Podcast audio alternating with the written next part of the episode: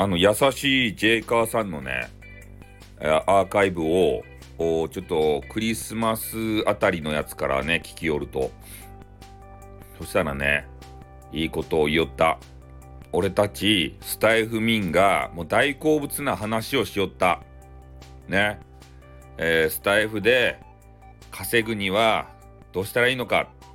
まあ、スタイフで稼ぐ話じゃないんですけどね。他のあのサイトもこう比べてから配信者としてどうやっていけばいいのか、ね、そういう話を、えー、スタイフブラックサイト、ね、他のね顔出しのサイトそういうところを、えー、比べながら話をされていたんですよ。で興味深かったですね。うん、で俺なりに、えー、彼の話からねヒントを得ることができました。なるほどなと。ね、やっぱり、えー、同じ配信者そして、えー、スタイフの中ではね2大ヴィランということで、まあ、やってきた真面目に、えー、やってきた彼なので彼なりのね、え答えの出し方をしていたなっていうのを感じましたね。うん。まあ、それと太一さんとの対談ね。まあ、このことについてもね、ほんと小1時間、え俺は語りたいわけですけれどもね。で、2時間ちょっとですか？えー、アーカイブを全部聞かせていただいて、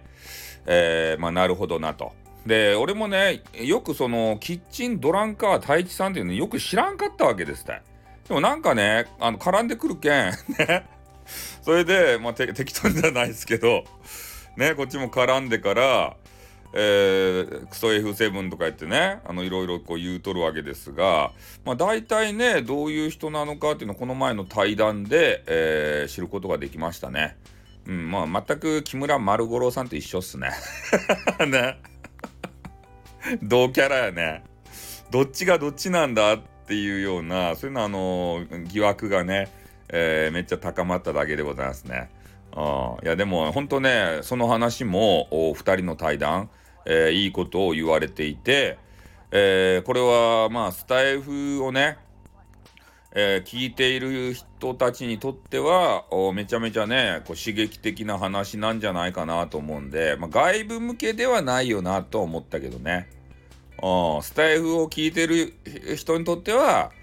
えー、すごく有意義な時間を過ごせるんじゃないかなってスタイフを聞いていてかつ、えー、音声業界で頑張りたい人音声業界でなんとかマネーをゲットしたい人たちは、えー、優しいジェイカーさんの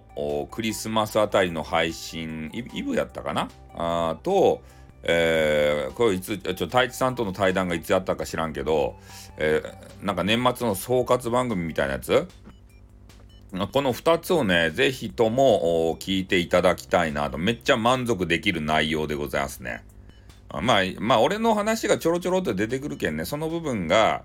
ね、俺のあの承認欲求をこう刺激してね、俺がただ満足だけなのかもしれんけれども、まあ、皆さんにもね、ちょっとヒントになるような話も出てくるんじゃないかなと思うんでね、えー、ぜひ聞き逃している方がいらっしゃったらね、えー、聞いていただきたいと思います。あの、リンク貼っときますか？概要欄にさ。めんどくさいけど。